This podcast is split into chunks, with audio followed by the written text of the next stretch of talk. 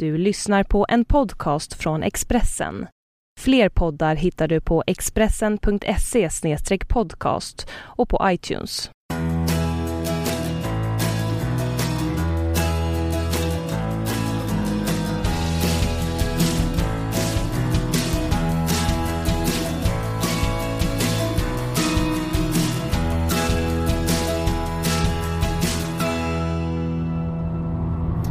Hjärtligt välkomna till ännu en podd med mig, Magnus Nyström. Den här får en liten annorlunda inledning, den här podden, än vad det brukar vara. Ni ska alldeles strax få träffa Oliver Ekman Larsson. Men jag vill göra en liten kort inledning eftersom detta är säsongens sista podd i den här formen. Vi kommer att få en liten poddkoll från mig även under VM i lite annorlunda form. Ni får hålla utkik vad som kommer då. Men den här formen att tillbringa en timme med en och samma person och sitta och snacka huvudsakligen hockey. Det avslutar jag med Oliver Ekman Larsson. Till vardags Arizona Coyotes, nu strax VM-spelare för 3 kronor i Prag. Så det känns ju som en fin och bra avslutning att ha Oliver med. Men en sak jag bara ville säga som en liten inledning till er. Jag ska som sagt inte bli för långrandig. Men det är att jag verkligen vill tacka er alla som har lyssnat på den här podden den här säsongen. Ni är många. Jag har väl runt 20 000 trogna lyssnare. Fantastisk siffra som jag är extremt stolt över. Rekordlyssningen var det ju på Niklas Lidström-programmet. Då 50 000, över 50 000 valde att lyssna på Lidas. Jag är jätteglad för det. Vad jag har bestämt att göra när jag har gjort den här podden, jag har inte varit jättetydlig med det kanske tidigare och det känner jag att jag vill berätta nu, det är att jag har varje gång jag satt mig ner med någon av gästerna så har jag talat om för dem att nu kör vi live, nu kör vi som om det är live. Råkar någon av oss säga något tokigt så bara går vi vidare. Anledningen till att jag har valt att göra så är att jag vill få en spontan känsla. Ibland kan det kännas lite som om man klipper och har sig att man lätt kan staka sig själv och känna att men nu börjar jag om, det blev inget bra. Även gäster tror jag ibland kan känna lite grann att de också kan plötsligt säga nej men du, det där gör vi om, nu lät det konstigt. Jag tror helt enkelt att det blir lite mer avslappnat och bra om man kör live. Nackdelen är att det ibland blir väldigt långrandiga frågor. Nackdelen är att ni har hört mig säga oh wow på tok för många gånger till exempel. En nackdel dyker upp även i detta program då jag helt enkelt ställer en riktigt korkad fråga. Eller jag ställer en fråga först och tänker sen. Jag frågar Oliver om det är, eller jag säger till Oliver att det är ditt första VM, vilket det naturligtvis inte är, vilket jag också vet mycket väl eftersom jag bevakat honom i 2 VM. Jag var väldigt nära där att trycka på stopp och börja om lite grann, men kände att nej, har jag hela säsongen kört den här stilen så vill jag göra så ända in i mål. Ni är några som har haft synpunkter på detta, bland annat någon väldigt erfaren radioperson vill jag minnas som hörde av sig och uppmanade mig att klippa, strama upp och göra bättre. Kanske. Jag gör så nästa säsong, vi får se lite grann. Jag gillar det här formatet, jag hoppas ni också gör det. Till sist uppmanar er alla att komma med synpunkter, både kring det här jag just pratar om. Kring vilka ni skulle vilja ha som gäster, kring kanske en annan typ av podd. I fjol gjorde jag med Bork, i år har jag gjort den själv tillsammans med olika gäster och varje gång. Har ni synpunkter och tankar på vad ni skulle vilja höra i poddväg?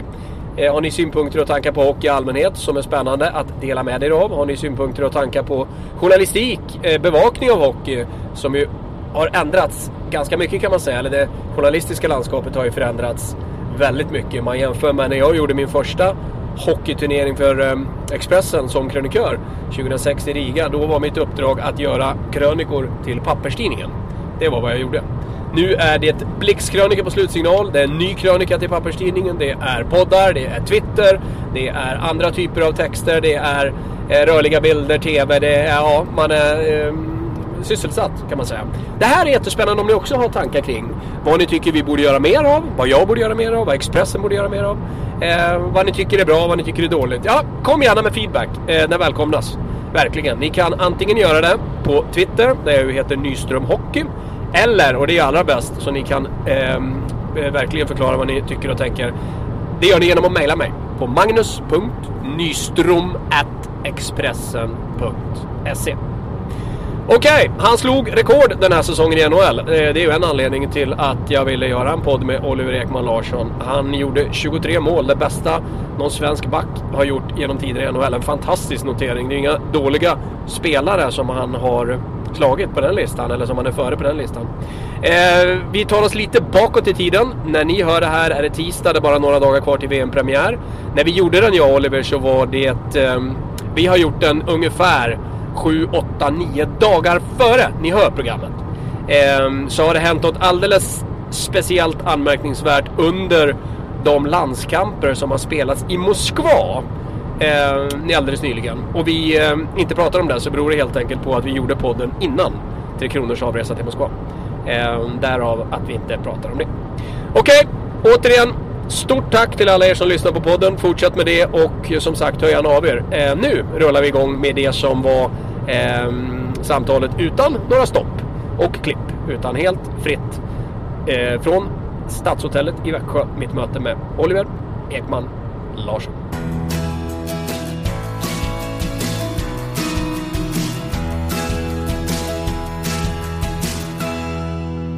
Hjärtligt välkomna till ännu en podcast med mig, Magnus Nyström. Och jag sitter tillsammans med en rekordman, Oliver Ekman Larsson. Jag håller på att säga Phoenix Coyotes, men Arizona Coyotes heter det nu för tiden. Ja, det behöver nog inte skämmas. Det är nog ganska många som säger fel. Ja, latent. Precis innan den här sändningen drog igång så gjorde jag just det. Phoenix Coyotes hette det i många år, Arizona heter det nu för tiden. Och jättekul att ha dig med. Ditt rekord du har slagit, som vi ska prata en hel del om, att du är den svenske back genom tiderna i NHL som gjort flest mål. Bättre än Salming och Lidström och allt vad de heter. 23 mål gjorde du den här säsongen. Ja, det hade jag inte räknat med när säsongen drog igång, och kanske aldrig att slå det där, men samtidigt så är jag väldigt nöjd att kunna slå så pass bra spelare som haft rekordet innan. Ja, otroligt. Vi ska återkomma en hel del och prata om det såklart, och även om andra backar. Jag tittar just på poängligan, vad gäller backar i NHL så är ni ju flera med där. Alltså, bland de 25 bästa tror jag 4 svenskar, så det båda har gått inför kommande landslagsturneringar och sånt. Tänk inte minst på World Cup då, som ska spelas nästa säsong, när alla de bästa får vara med. VM ska du vara med i Prag strax, vi ska prata om det också såklart. Vi ska prata om OS i Sochi som inte var lika kul. Också prata om någonting som jag ofta brukar tjata om, att man inte ska ha för bråttom till NHL. Det tyckte jag nog kanske att du också hade när du drog. Men det har ju med facit ändå visat sig vara klokt hur du tänkte och hur du gjorde.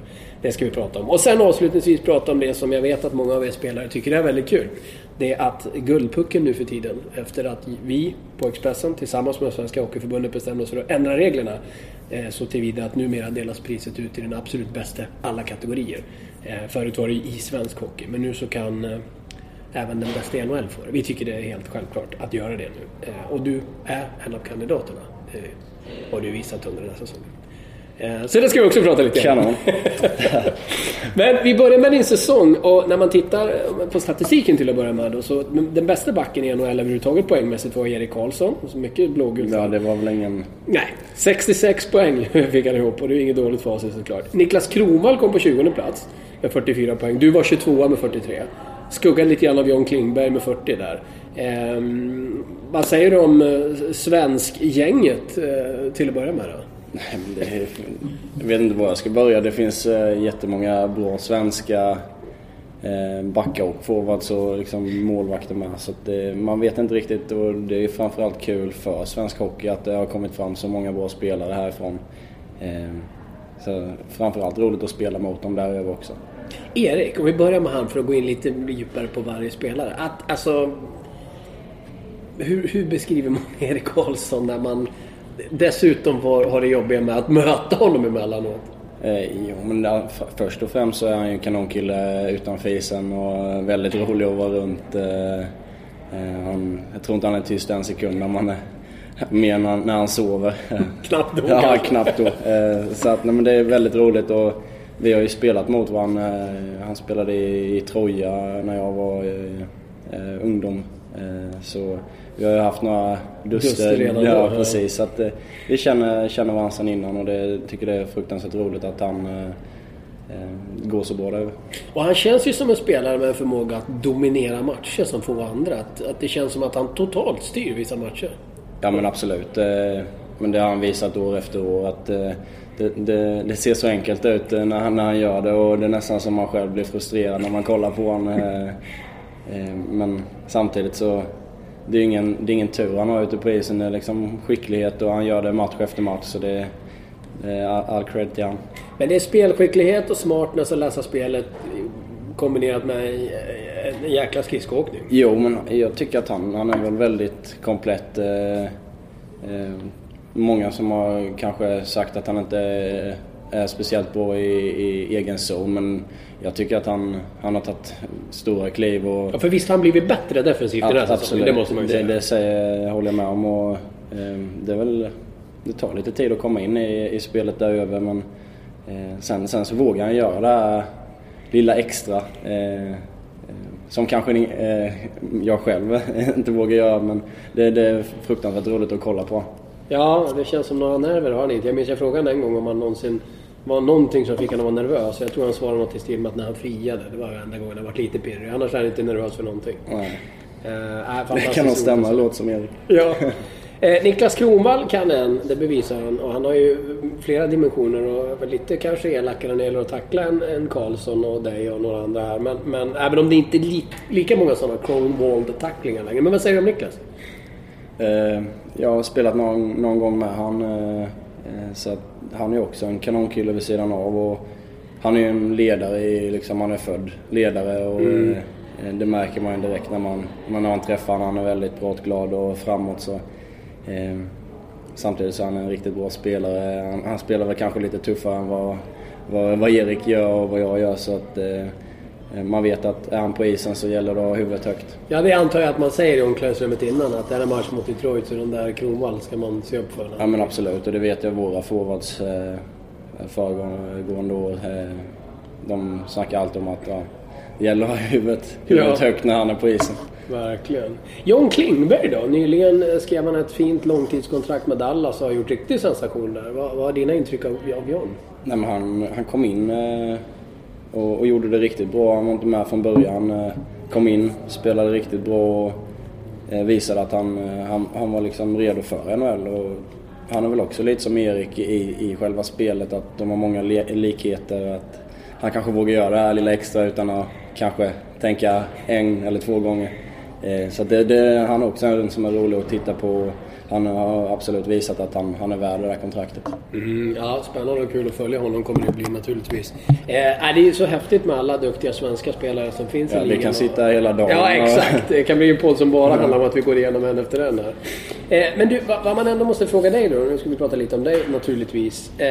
Statistiskt när det gäller poäng där så var du lite bakom en del andra. Som sagt, du är alltså på 22:a plats totalt i poängligan för backar i NHL var den här säsongen. Tittar man på istid, då hoppar du upp till 10:e plats. Du spelar 25,12 minuter per match. Du var med varenda match, 82 matcher. Det man ju undrar när det gäller dig, det är ju hur du orkar denna istid parallellt med alla förluster. För det var en tung säsong för Arizona, nu säger jag det. Näst sämst i NHL var ni i grundserien, bara 24 segrar på fulltid. Hur klarar du det? Nej, men först och främst så får man chansen att spela NHL och spela mycket varje match, så det är ju någonting som är roligt. Samtidigt så har det varit en väldigt lång säsong och väldigt frustrerande på många sätt och vis, men jag sa väl det ganska tidigt till mig själv att jag ska försöka göra så gott jag kan, och gör jag så gott jag kan så är det ingen som kan säga att varför gjorde du inte så, eller kämpade mer, så att det är väl någonting jag alltid försöker göra mitt bästa, och sen kan man inte påverka så mycket mer.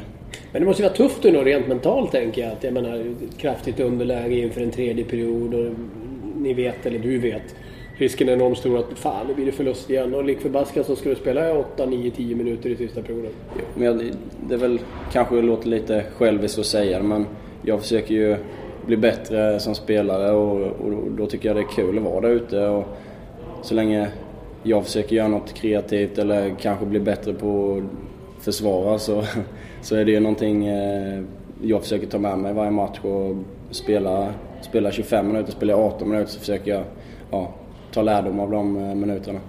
Det där ordet självisk som ju kan verka lite anstötande för en del kanske, tror jag är ett nyckelord för att lyckas i NHL. Vi ska återkomma till det. Det här är något som en del spelare har sagt till mig också, när de har börjat tänka lite mer på det bästa för sig själva har de också blivit bättre.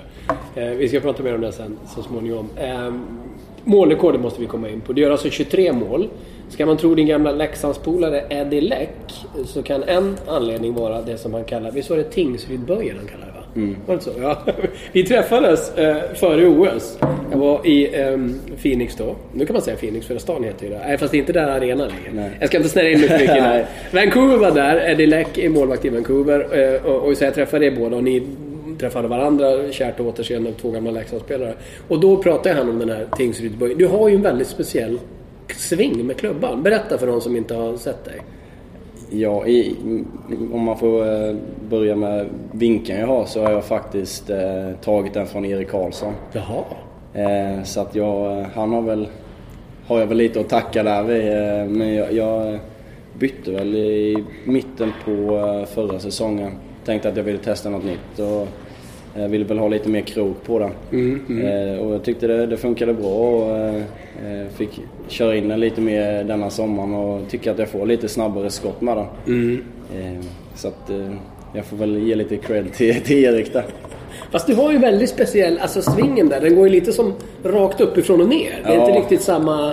Egentligen så kan jag inte skjuta slagskott. Nej, det är något konstigt. Det är inte jag vet inte vad det är, men det går inte att göra någon instruktionsfilm med dig om hur man skjuter slagskott. Nej, det ska man nog försöka göra. Men jag har väl ganska kort sving, skulle jag säga. Jag laddar inte så högt, men jag kan inte skjuta slagskott men.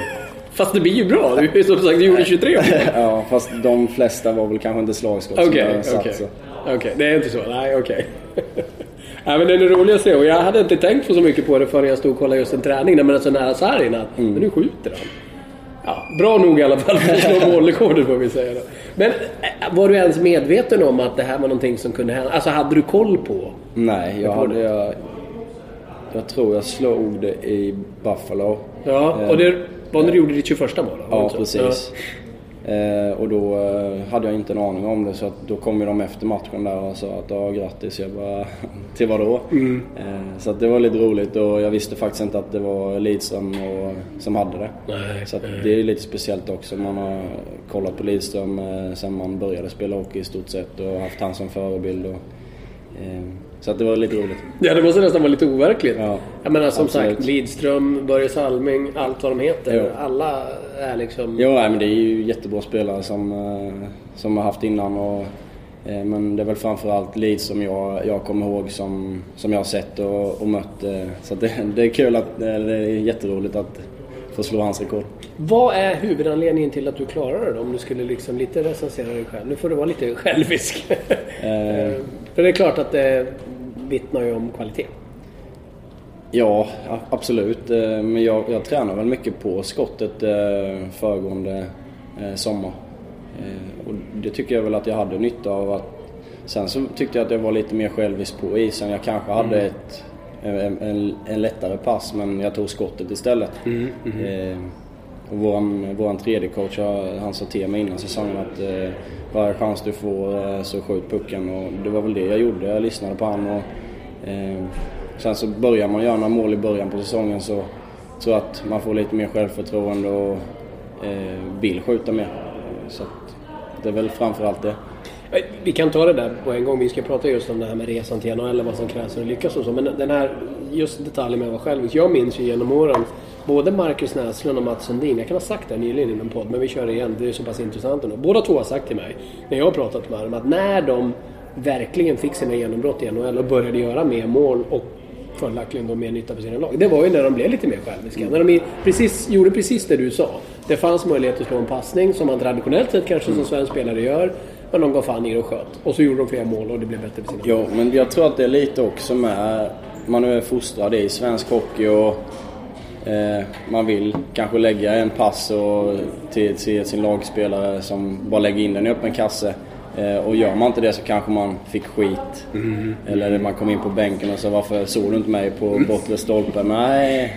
Och så blir det. Men när man kom över till Amerika och så tycker jag att det var nästan fult att passa den här. Du kände det direkt att det var nästan tvärtom? Ja, men absolut. Och det är en ganska skön känsla att man inte behövde slå det här passet. Att det var ingen som sa någonting om man var lite självisk.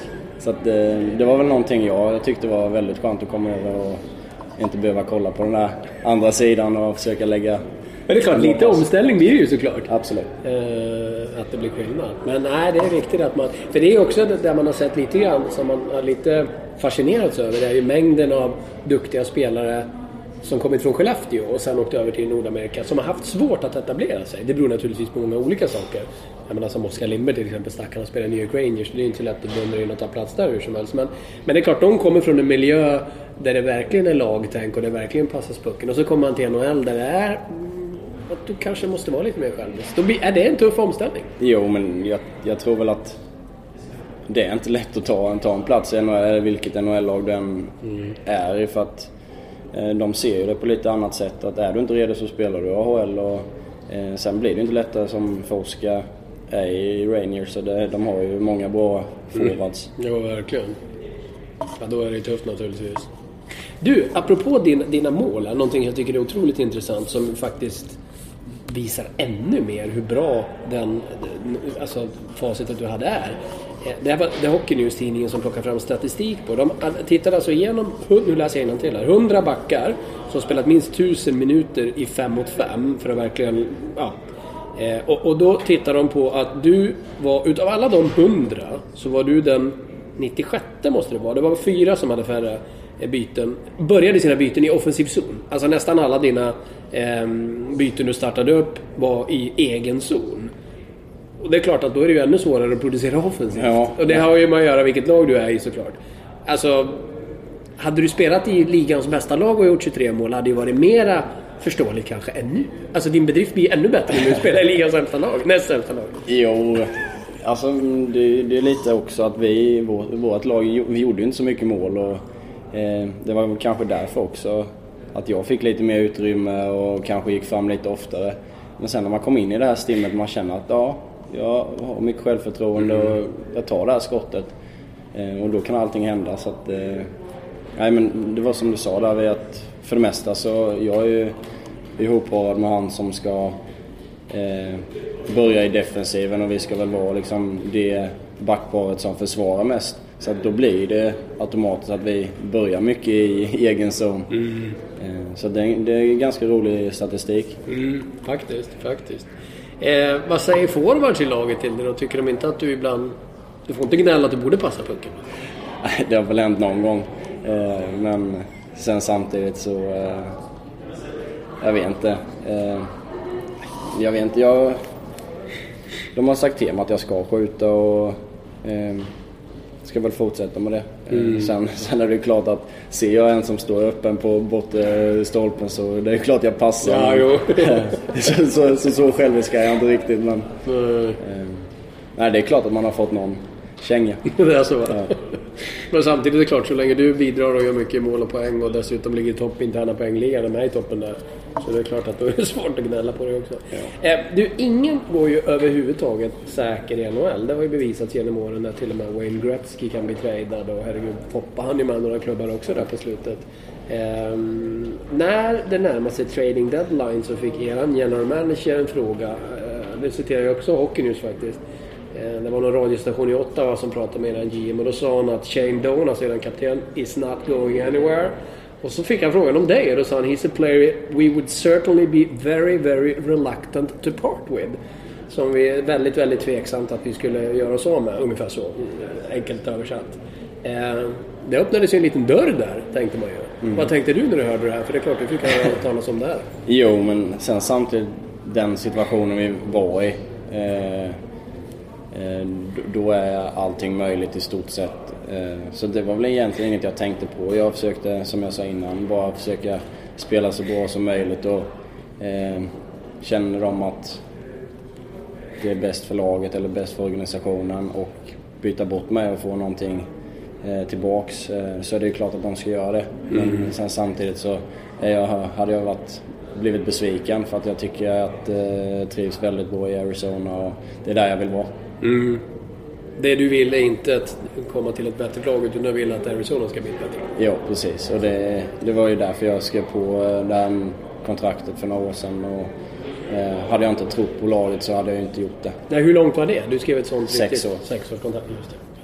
Men samtidigt, jag menar, din lagkompis Keith Yandle är plötsligt lagkompis med Henke Lundqvist och de andra i New York Rangers med chans att vinna Stanley Cup. Du är liksom inte lite avundsjuk på honom. Tänk om han är plötsligt träffar dig i sommar med någon Stanley Cup-ring på fingret.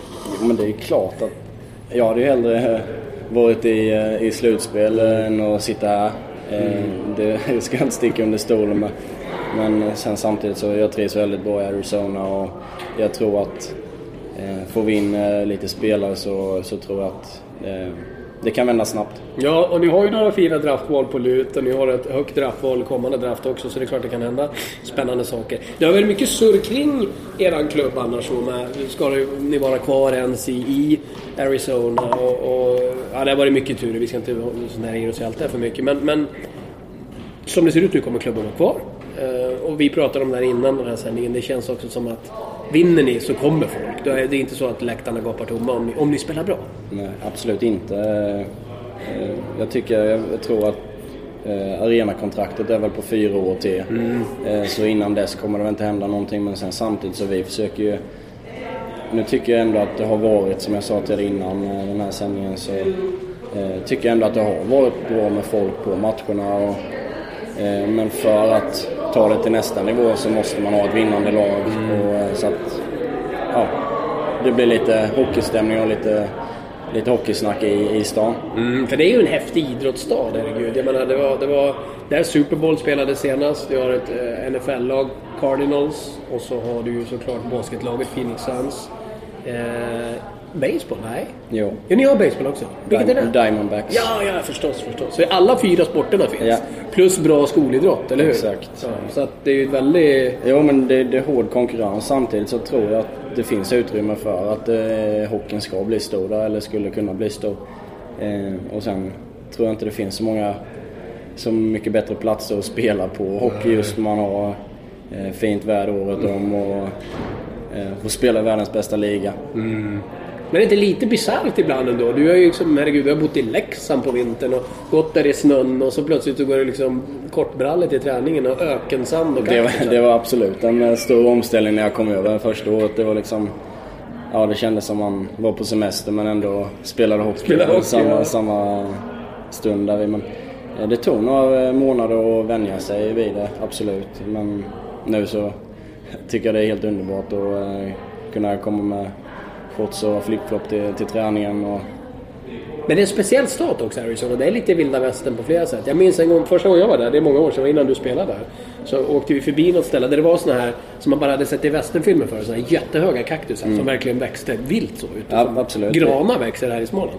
Ja. Och sen var det några märkliga hål i de här kaktusarna. Jag tänkte, fasiken är det? Det såg väldigt konstigt ut. Dagen efter läste vi lokaltidningen, då var de arga på att folk var ute och pricksköt. Ja, det hade jag faktiskt inte en aning om, så det, man läser något nytt varje dag. Ja, det kändes ju lite sådär, men det är lite vilda västern över Arizona i fortfarande. Jo, nej, men det är klart att det beror lite på var du är någonstans i Phoenix också. Det finns lite olika delstater eller städer i själva stan. Så att det beror lite på vad du är. Du kan hitta det mesta där. Det finns det mesta. Som USA i stort kan man säga. Ja, fascinerande plats hur som helst. Ni som inte har varit i Arizona någon gång, det är väl värt ett besök.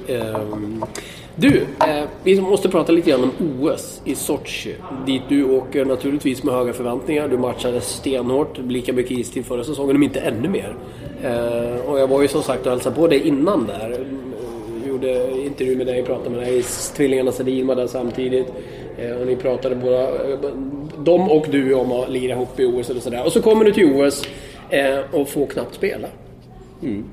Per Mårts valde att satsa på andra spelare och jag hade kollegor från Nordamerika som tittade på Sveriges laguppställning och så sa de, what the hell is the Swedish coach thinking, när du satt på läktaren. Ärligt talat, tänkte du själv? Nej, men det var ju klart att jag spelade med Erik första 2 matcherna och sen så kom Edler tillbaka från sin avstängning och så blev jag 7:e back. Det är klart att man funderar lite, absolut, men sen samtidigt så tycker jag att jag snackade faktiskt med Pelle när han var över och hälsade på och han tyckte att jag kanske inte tog för mig tillräckligt mycket och det köper jag helt och hållet. Så det var väl lite mitt egna fel också när man fick det förklarat, men jag tyckte väl att Pelle kanske kunde sagt det till mig under OS och förklarat, så då hade jag köpt det.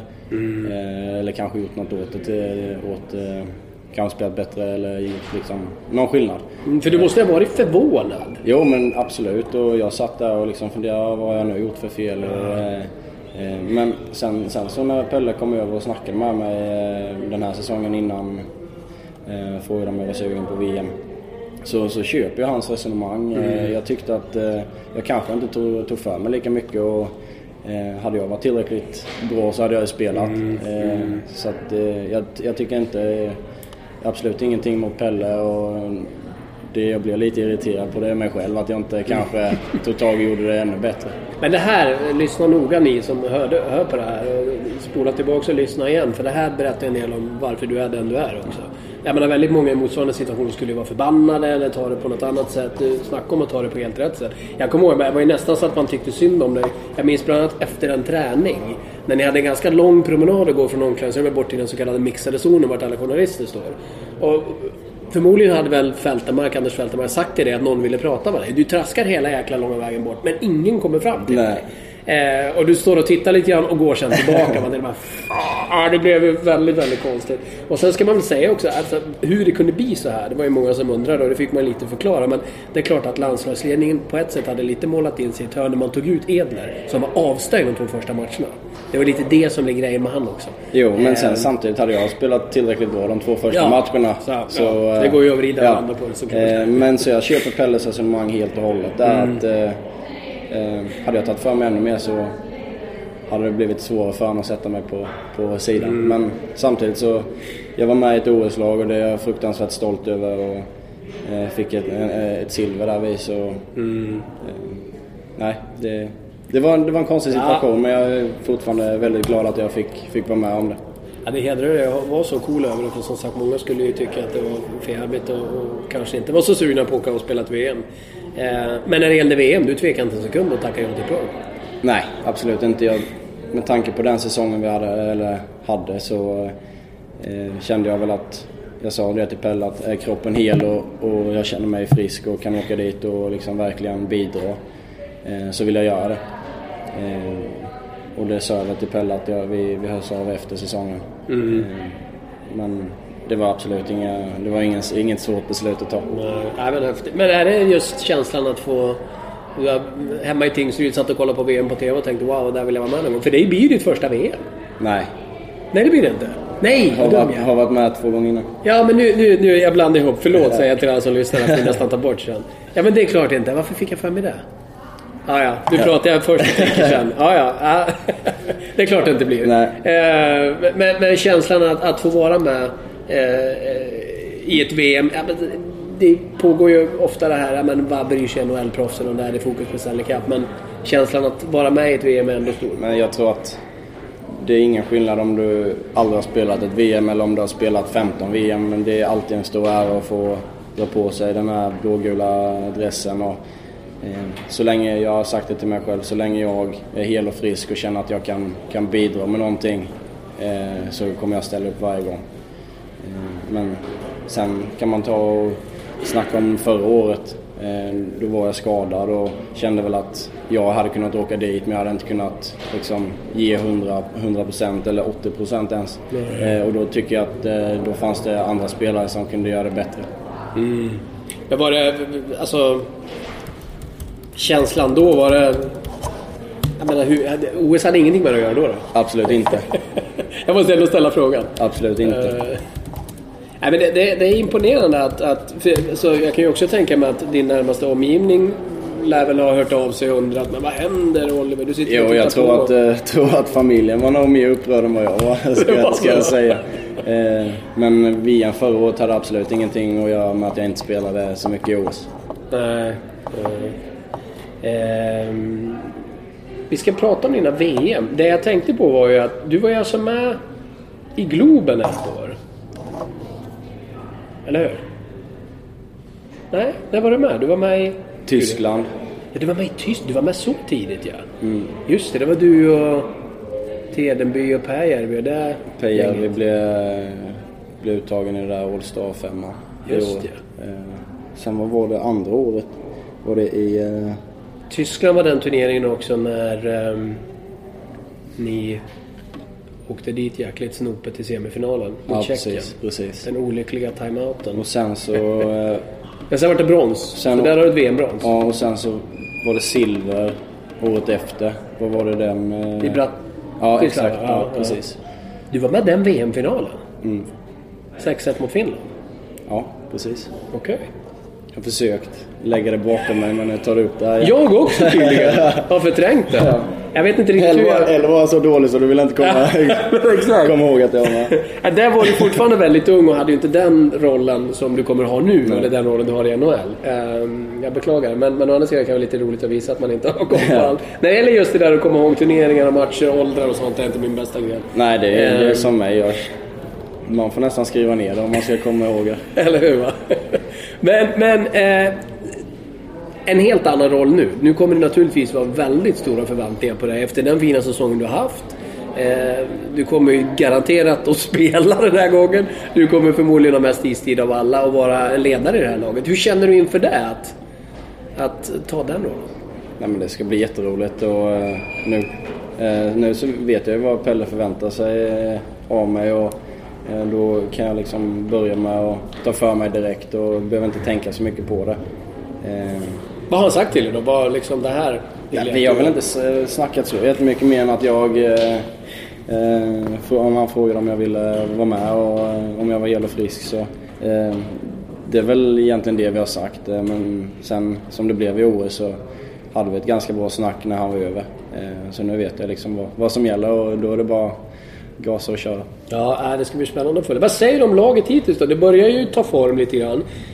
Vi sitter här, ska jag säga också till er som lyssnar att det här görs en dryg vecka innan det publiceras. Så det kan ha hänt saker i Stanley Cup-slutspelet du och jag nu inte känner till. Det kan ha tillkommit någon spelare vi inte känner till riktigt. Men vi har ju ändå några att förhålla oss till som vi vet ska vara med. Och Klingberg är ju en till exempel som du kommer spela med. Men de du har sett komma från Nordamerika till exempel, det är de vi garanterat vet kommer vara med. Vad säger du om spelarna i VM-laget från NHL? Ja, men det är bra spelare. Annars hade de inte varit där över och annars hade de inte haft en VM-plats. Men Elias och Rask. Viktor Rask och Elias Lindholm är från Carolina. Jättespännande, ja, unga spelare. De gör ju sina första VM-turneringar där. Så det ska bli jätteroligt. Känner båda lite sen innan. Mm. Och sen John då som kommer från en jättebra säsong och... har väl aldrig spelat med han egentligen så det ska också bli väldigt roligt. Sen Enroth hade ju en riktigt bra turnering i hemma-VM där. Mm. Då var jag den stora anledningen att det blev guld. Så att, det är bra, det är kanon att få en sån målvakt. Mm, verkligen. Det här att ni är ganska många unga duktiga spelare, alltså verkligen på väg, jag tänker sån som Oskar Klebom är säkert en jättestor överraskning. Ja just det, Klebom har vi också. Han kommer också, riktigt bra avslutning i Edmonton där. Så det ska också bli väldigt roligt att se han lite på närmare håll. Anton Lander. Lander också, har spelat med juniorlandslaget och... Så att det är många bra spelare och det ska bli fruktansvärt roligt. Ja. Så fram emot. Kommer du möta några lagkompisar från Arizona, vet du det? Har du haft någon kontakt med dem där hemma? Jag tror att det är 3 stycken som kommer vara med i USA och spela. Okay. Connor Murphy, John Moore som vi fick från Rangers där i Keith Yandle. Keith Yandle-delen, och Arcabella. Mm. Så de 3 kommer man få... Det vet vi inte än, men de är inte i gruppen, va? Nej, det är vi i så fall längre fram, precis. Exakt. Men de är med i turneringen och sen har vi Tobias Ryder, tyskan, som är med där och spelar. Och sen Marty Erat i Tjeckien. Inte Shane Doan. Nej, han tackade nej. Jag vet inte om han har fått frågan faktiskt, men... Slippa. Det ska bli spännande att se. Mike Smith är med i Kanada också. Just det, målvakten. VM är ju alltid häftigt. Jag beklagar återigen att jag hade lite dålig koll när jag pratade först innan jag tänkte efter. Men det är så många turneringar, man kommer inte ihåg alla. Och där var ju du som sagt väldigt ung också. Man har ju lite grann nu kommer vi till det som jag tycker är väldigt spännande. Du drar ju alltså iväg, 19 år gammal. Du aldrig spelar i SHL, inte en enda match i SHL. Du spelar i Allsvenskan i Leksand och där var man ju och tittade några gånger och blev väldigt imponerad. Och sen har jag ju sett en del i NHL såklart också då. Och VM. Ja. men det är klart att du är ju inte direkt samma spelare som de som såg dig live i Sverige idag.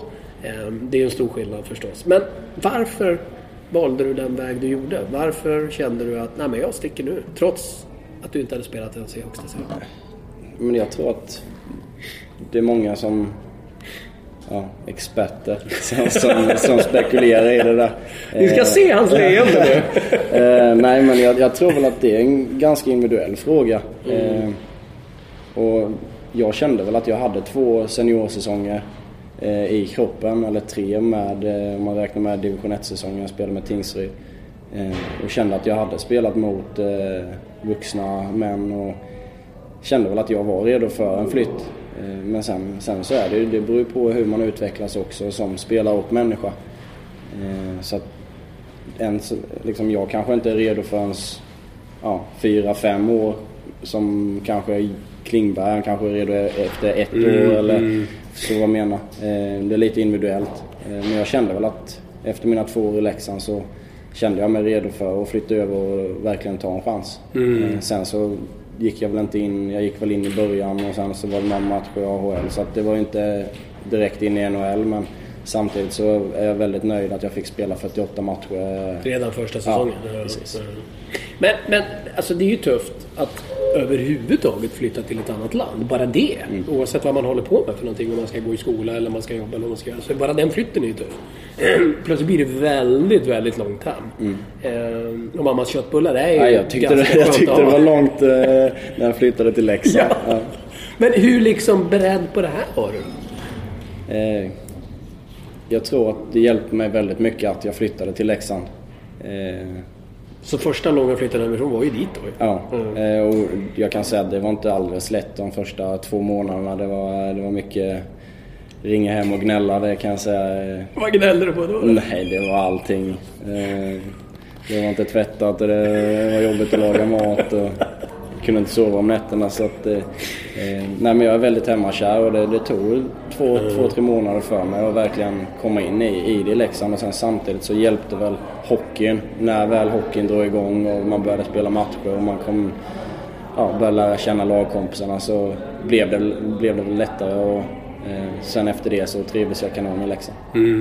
Men, så det är klart, med den erfarenheten kände du dig trygg ändå att sticka över? Absolut. Ja, jag är fortfarande väldigt hemmakär. Jag ska inte sticka under stolen, men men som tyvärr finns det telefoner och Skype och allt möjligt nu för tiden. Du har råd med ganska höga telefoner. Ja. Men det är klart, nu kan man ju köra billigare varianter nu för tiden. Ja, jag skypar och sparar lite pengar. Ja, just det. Du, men din inledning är ju ändå att du får några vändor och det är en otroligt tuff miljö att kastas från NHL med all glamour och det ligan alla vill vara till att tvingas spela i AHL. Du var i San Antonio och du var i Portland, och Portland, det är långt. Det är ju 400 mil ifrån. Det är lite längre än Växjö, Leksand, om man säger så. Ja. Men de 2 utflykterna då, det var inte så att du satt där och ringde hem och tänkte fy fan, nu skiter jag i det här? Jag ska säga att första gången jag blev nedskickad i San Antonio, det var tufft. Och då hade jag lite möjlighet att åka hem och spela JVM. För det var under den tiden där vi är runt jul. Men så att det var väl lite tack vare agenten också att jag kom tillbaks till Phoenix som det hette då. Ganska snabbt efter jag spelade, väl var där nere i 3 veckor eller någonting. Sen var jag tillbaks i NHL och satt på läktaren istället. Men det är en jättestor skillnad mellan NHL och AHL. Men det är klart att det var jättetufft första gången jag blev nedskickad. Sen andra gången... Men det är klart, det var ett lyft för dig att få vara med i det här JVMet också. Att få den komma ifrån lite grann. Och... Jag kom aldrig ifrån. Ja, men du spelar inte några matcher de är ju några slag då? Nej. Du gjorde inte det året? Inte det året. För då tog de upp mig när jag sa att jag ville åka och spela. Nej, det var då du spelade VM, eller stora VM. Ja. Just det. Okay. Och sen under lockout-året där så var jag i Portland. Så då hade jag inte så mycket att välja på. Jag tyckte att Det kunde vara bra för det, jag skulle skriva nytt kontrakt året efter där vi, så då tyckte jag att det var bra att visa att man ville vara där över. Samtidigt som det hade var lite snack om att vara kvar i Tingsryd och spela där i Allsvenskan. Och det hade varit jätteroligt. Så det pushade vi lite för. Men... Där var du nära ändå att ta det steget. Mm. Vad var det som ändå gjorde att du valde bort det? Det var väl egentligen att Phoenix, som det hette då, sa till mig att vi vill att du kommer över. Så att det var väl framför allt det. Annars hade jag velat spela någon match med Tingsryd under lockouten. Men just det där också, att visa att man trivs i den miljön, vill vara i den miljön, kan hantera motgångar i den miljön, har väl en stor betydelse för hur de ser på sina talanger. Jag är jättenöjd att jag åkte över och spelade i Portland lockoutåret, med tanke på att jag skrev nytt kontrakt och jag visade att jag verkligen ville vara över och ville bli bättre och ville hjälpa vårt AHL-lag. Och sen så fick jag en ledande roll när jag fick vara lite... Ja, du fick av på tröjan till och med. Assisterande kapten. Och, så att jag hade en jättebra tid där nere i Portland. Man kanske inte... Man hade lite roligt med lite yngre spelare i sin egen ålder. Och, så den tiden var faktiskt väldigt lärorik. Portland, Maine. Det är en trevlig stad också. Ja, det är mycket bra restauranger. Eller hur? Ja. Bra seafood. Ja. Mera hav där än vad du har i... Phoenix. Ja, det var ju den säsongen, ska vi påminna om också, 2012-2013. De ville länge trodde att det inte skulle bli någon NHL-spelare överhuvudtaget. Och så blev det till sist. Och då kom ju du alltså direkt från Portland till, då hette det Phoenix på den tiden. När du har sett andra, för jag tror ju att det framförallt, det handlar inte så mycket om det spelmässiga när jag uttrycker tveksamhet över hur tidigt man ska åka. Utan det är just allt det här, att hantera allting runt omkring. Att kunna ta motgångar, trivas i den miljön. Jag glömmer ju aldrig när jag var på ön, har jag säkert berättat förut, men jag kan ta den igen. AHL-debuten för Mattias Tedenby och Jakob Josefsson. De var så otroligt coola innan, det skulle bli så kul allting. Och så spelade de sin första match med Holmen och fick så här stenhårda pass i arslet i princip. Och de undrar ju bara, fasiken har vi hamnat? Att det är ju en väldigt tuff mental situation. Absolut, det är det. Och vi svenskar som kommer hemifrån, jag tror att så fort vi blir undansatta eller man inte har spelat tillräckligt bra, då är det någon som liksom är på där och vi tycker att du ska göra så här och så här. Men däröver så är det ingen som säger någonting. Man går och undrar vad är det jag gör för fel och man börjar tänka mycket och så blir det bara pannkaka av alltihop och sen så dagen efter så är du nedskickad. Så det var väl också en stor omställning.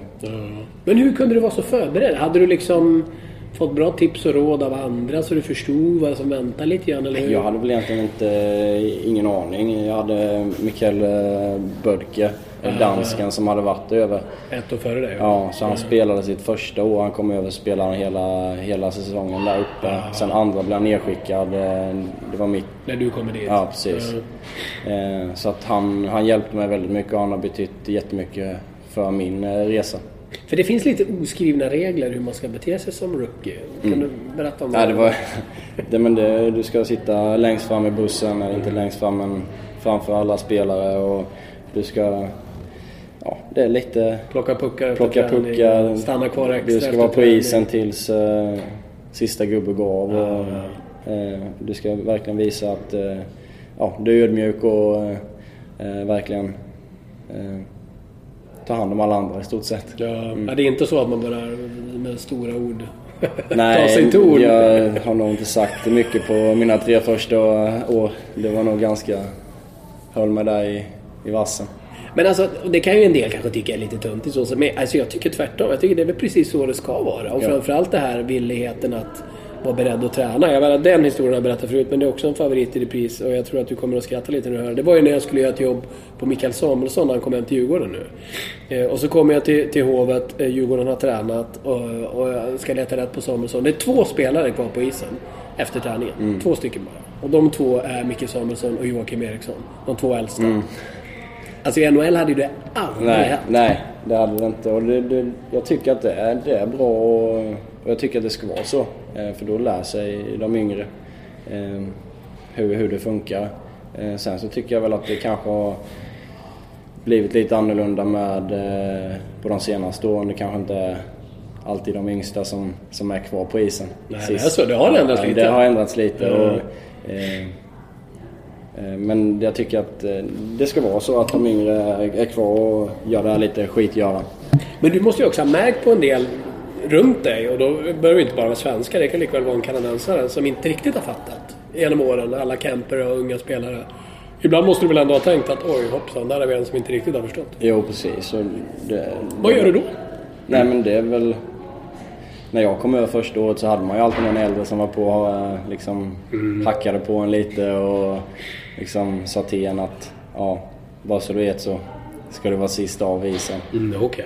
Det fick du höra. Det är väl lite upp till de som har varit där nu i laget, att nu börjar jag bli en av de som har varit där lite längre och så nu skulle du kunna glida fram, hallå, var ska du gå? Ja, och det är väl lite det de förväntar sig av mig också. Samtidigt som Shane Downey är kanske lite för snäll för att göra det. Men är det så? Ja, men det är väl upp till de som har varit där lite längre och kanske prygla upp dem yngre lite. Det är så. Men han är ju en väldigt, vad jag förstår, populär lagkompis. Jag har träffat han flera gånger, lagkapten, och så jag var med i jättemånga VM i Kanada och så. Men jag kan förstå att han är lite för snäll för att ryta i till lagkompisar. Ja. Nej, men det är väl klart att han ryter i, men han gör gärna inte det. Nej. Han är världens snällaste människa och verkligen en kanonkille. Men han är förstås en du har lärt av andra saker och inspireras av. Några andra så här veteraner som har lärt dig saker, kanske redan tillbaka till Leksandstiden? Jo, men mitt första år fick jag ju spela med Jan Hukko. Och han betyder ju väldigt mycket för mig och för min utveckling, det kan jag inte säga. Sen så kom Pelle Prestberg och Peter Nordström och Thomas Rodin som man har haft som idoler. Jag hade Färjestad som favoritlag när jag växte upp. Och sen så sitter man i samma omklädningsrum och spelar i samma lag. Så det var lite konstigt, men det var... Men Peter Nordström, han har inga problem att säga till på skarpen om det behövs. Nej, det hade ingen av dem. Surgubbar. Precis, 3 surgubbar från Färjestad. Jag satt faktiskt framme i bussen med dem och det var en av... Jag håller den andra säsongen med Leksand väldigt... väldigt högt upp i min karriär. Också efter att du där som väldigt ung förstod att det var klokt att ta rygg och lyssna på de här gubbarna. Det är inte alla som fattar det. Nej, och det har jag haft jättetacksam för, att jag fick chansen att spela med Jan Hukko, Pelle och Peter och Thomas Rodin där. Så att, men att det är någonting jag kommer komma ihåg. Ja, det förstår jag. Men så förståndig vid så unga år, är det dina föräldrars förtjänst eller vad? Du verkar vara väluppfostrad. Ja, väluppfostrad vet jag inte. Det är väl, man har väl gjort saker som man inte är speciellt stolt över. Ja, jo, men ingen är perfekt. Nej, så är det. Nej, men jag tycker väl mamma och pappa har gjort ett bra jobb. Ja, det har de uppenbarligen gjort. I NHL då, några veteraner där du har liksom motsvarigheten till surgubbarna från Karlstad, vilka har varit bra i Arizona? Jo, men det är O'Coin, Rosevall, Ed Jovanovski, så det, jag kan fortsätta rabbla upp, men Ray Whitney hade jag ju också ett år där som hjälpte mig väldigt mycket, så att det kan nästan rabbla upp alla man har spelat med. Jag förstår. Du spelar All-Star-matchen, den enda svensken som var med i All-Star-matchen nu den här säsongen som var i Columbus. Då hade du ju hyfsade spelare runt dig där, Shea Weber, Drew Dowdy, Taves, Getzlaff, Kopitar, Stamkos och Filip Forsberg. 2 läxingar höll jag på att säga, 2 spelare med förflutet i Leksand. Kort innan du berättar målsammarschen förresten, ni var ju båda med här, fina hälsningar på jumbotronen innan avgörande kvalmatchen mot Malmö. Hur ledsen blev det när det gick åt pipan? Nej, det är klart att man blev besviken, och jag tycker att Leksand är ett lag för SHL. Verkligen. Men sen, samtidigt så visste jag att chansen fanns ju att de inte skulle klara det, men så är det.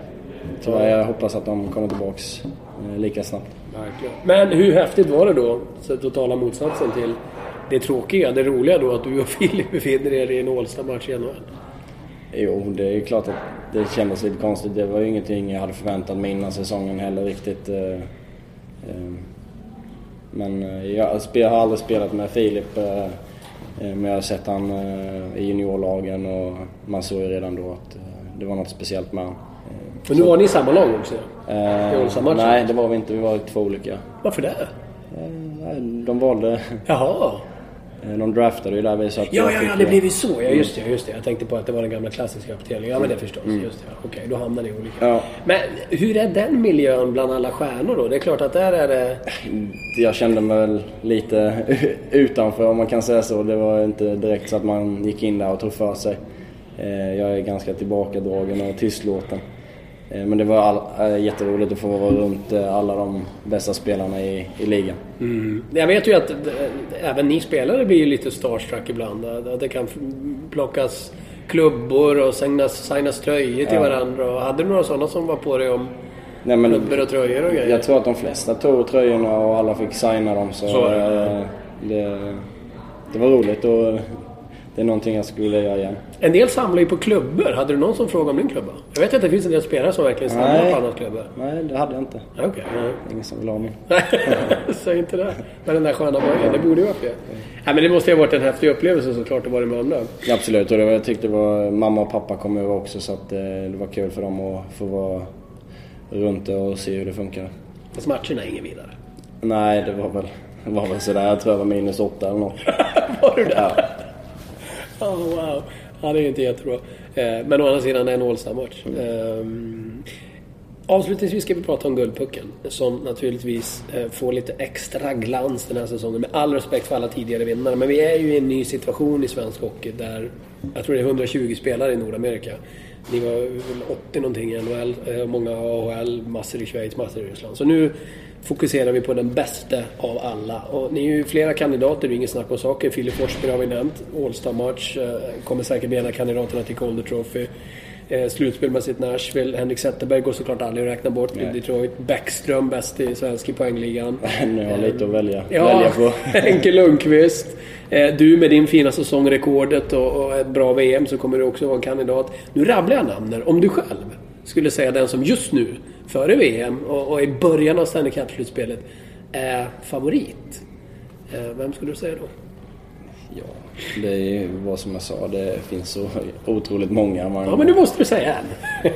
Säga en. Ja, Henke, Bäckström, Zetterberg, Forsberg skrev jag upp. Du sitter mitt emot. Nej, jag skulle nog... Erik Karlsson, herregud. Erik Karlsson nämnde jag inte. Han skrev naturligtvis som han. Jag tror att jag har nog hållit Bäckström som vinnare. Mm. Berätta varför då. Du är ju otvivelaktigt... Eller får ju möta han ibland. Nej, jag tycker att han är en väldigt komplett hockeyspelare och... han gör sina lagkompisar bättre, och det är en väldigt bra egenskap. Han vore Ovechkin utan han vore naturligtvis jättebra, men han är ju en stor del i Ovechkins framgångar. Precis, så jag tror att du hade nog kunnat sätta stort sett vem som helst med bra skott, och så hade han varit en i alla fall 30-plussare så. Men jag hade tagit Niklas Bäckström. Jag tycker att han är väldigt komplett och jag tycker det är en bra egenskap att kunna göra sina lagkompisar bättre. Du har ju som sagt fått möta en del, det ska vi också säga. Förutom att du producerar mål och poäng på ett imponerande sätt, så har du ju även uppgift i stort sett i alla era matcher. Matchas du mot det bästa kedjan i motståndarlaget, visst är det så? Och det betyder ju att du har haft uppdraget att stoppa Bäckström och Ovechkin. Hur har det gått då? Ja, det har nog inte gått speciellt på, eftersom jag är -20 eller någonting på säsongen. Så. Nej, men det tycker jag också.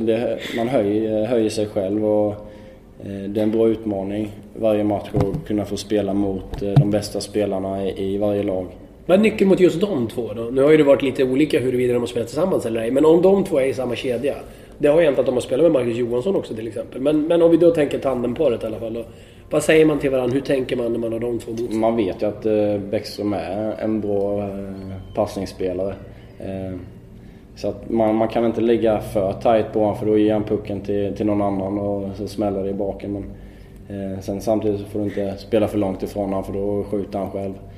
Så att det är väl lite avvägningssituation, och det har väl lite med dagsformen också på en själv, hur man känner sig. Men det är absolut en väldigt rolig utmaning inför varje match att få spela mot de bästa spelarna. Men sen är det väl också så med honom, han är ju utanför isen en av de snällaste och trevligaste man kan träffa, nästan lite blyg. Men han är inte sådär jättesnäll på isen alltid. Det finns en liten mean streak i Bäckström, eller hur? Ja, det gör det absolut. Jag träffade han första gången under OS där.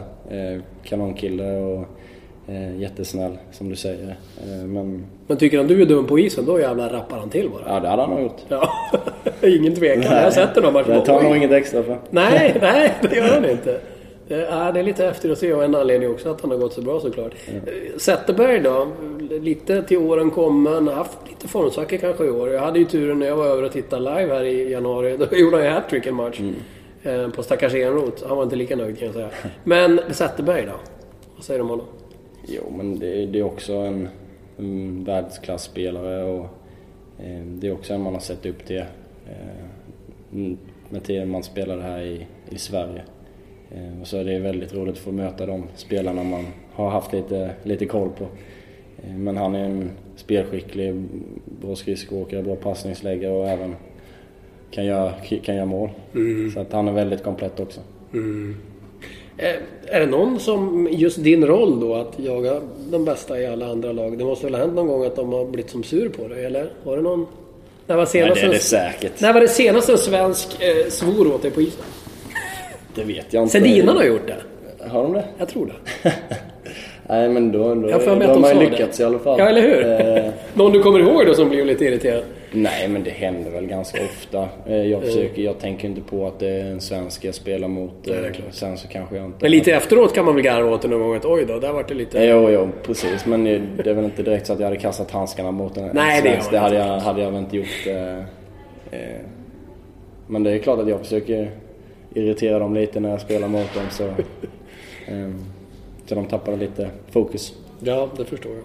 Du, nästa säsong ska det ju, jag hoppar lite, men det är bara för att det är så häftigt när man tänker på det, att det kommer ju verkligen bli en sån superturnering. En gång i tiden hette det Canada Cup, numera heter det väl World Cup, och det ska spelas i Toronto nästa höst. Bara tanken på en sån turnering, alltså det är klart att det måste kännas ganska häftigt. Va?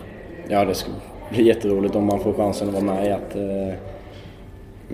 särskilt när det är i Kanada där hockeyn är som störst, så det är någonting alla ser fram emot, och det ska vi kanske inte säga höjdpunkter, men en av dem. Ja, det kan ju komma att bli riktigt häftigt naturligtvis. Men vi ska avsluta lite grann med titt på VM igen också då, tankarna inför. Det är ju så mycket vi inte vet, vi sitter, som jag sa igen då, ganska en dryg vecka innan ni hör på det här, och då är det ytterligare nästan en vecka kvar till VM börjar, så det är svårt att veta vart man har de andra lagen. Men har du någon magkänsla sådär vad vi kan förvänta oss av trikoner och vad vi kan förvänta oss av turneringen? För på tal om hockey, man har visst att World Cup i Kanada är häftigt, men det är ett jäkla häftigt hockeyland vi ska spela ett VM i, eller ni ska spela ett VM i. Ja, det ska man. Precis. Jag tror det är bäst att jag inte är med. Nej, men det är väl Sverige har alltid bra chans att vinna guld, som Kanada och Ryssland och USA och många fler. Så att det är väldigt öppet. Man tycker att man ska ha stora förväntningar på Sverige varje år. Vilken premiär! Tjeckien i Tjeckien. Ja, det ska bli fruktansvärt kul. Och det är någonting man ser fram emot väldigt mycket. Och så får du möta Kanada också. Det är alltid kul, Sverige-Kanada i VM. Ja. Det spelar ingen roll vad det är för spelare inblandat. Det är Sverige mot Kanada i ett VM, så är det häftigt. Ja, det ska bli jätteroligt att få spela ett VM och få spela mot bra spelare. Hur tror du det kommer bli med stora rinken då? Kommer det någon... Nu har du ju tjuvtränat lite grann. Jag var ju titta på en sån träning idag. Du och lillebrorsan och en kusin. Ja. Och körde i vida arena. Ja, jag hoppas att man kan hålla i formen. Men det är svårt att träna och hålla igång. Det är väl mest... för att man inte ska tappa den här isvanan. Sen så får jag ju 2 träningsmatcher mot Ryssland. Just det. Men stora ringen för dig, det är väl egentligen bara bra med tanke på din skridskoåkning och spel. Det är inte så att du kommer det stora är väl... Stora skillnaden ska jag säga är väl att det är väl lite svårt att försvara. Ja. Men sen, just när går liksom man ut... när du har pucken, så då är det bara fördel. Då är det bara bra. Ja, för det är klart, i NHL när du försvarar så är det ju lägen då du väljer att gå framåt, för får du varenda kortare till sargen. Precis. Går du fram nu så kan det plötsligt... Ja, men då kanske det blir ett hål bakom dig. Så att exakt. Det var lite mer avvägningar på stor is. Ja, det ska bli spännande och kul att följa VM, och det ska bli jättespännande och kul att följa dig. Och det är på tiden att du får inte... titta på utan verkligen vara med. Ja, man vet inte, man måste prestera för och när du kommer till de mixade zonerna nu så kommer du inte behöva stå själv. Det hoppas jag. Vi kommer vara många som kommer vilja prata med dig. Jag kan säga det garanterat. Återigen ska jag be om ursäkt att jag är lite dålig koll på statistiken där. Jag pratade för jag tänkte lite där. Men det är inte lätt att hålla reda på alla spelare och komma ihåg alla de där matcherna som har varit. Men nej, det ska bli jätteroligt att följa framöver. Vad sa vi nu då? Favorit i guldpucken Nicklas Bäckström. Men då krävs det ett bra slutspel för han också. Vi får hoppas på det. Det vore väldigt, väldigt roligt förstås. Om Washington kan gå långt där. Tusen tack. Tack själv.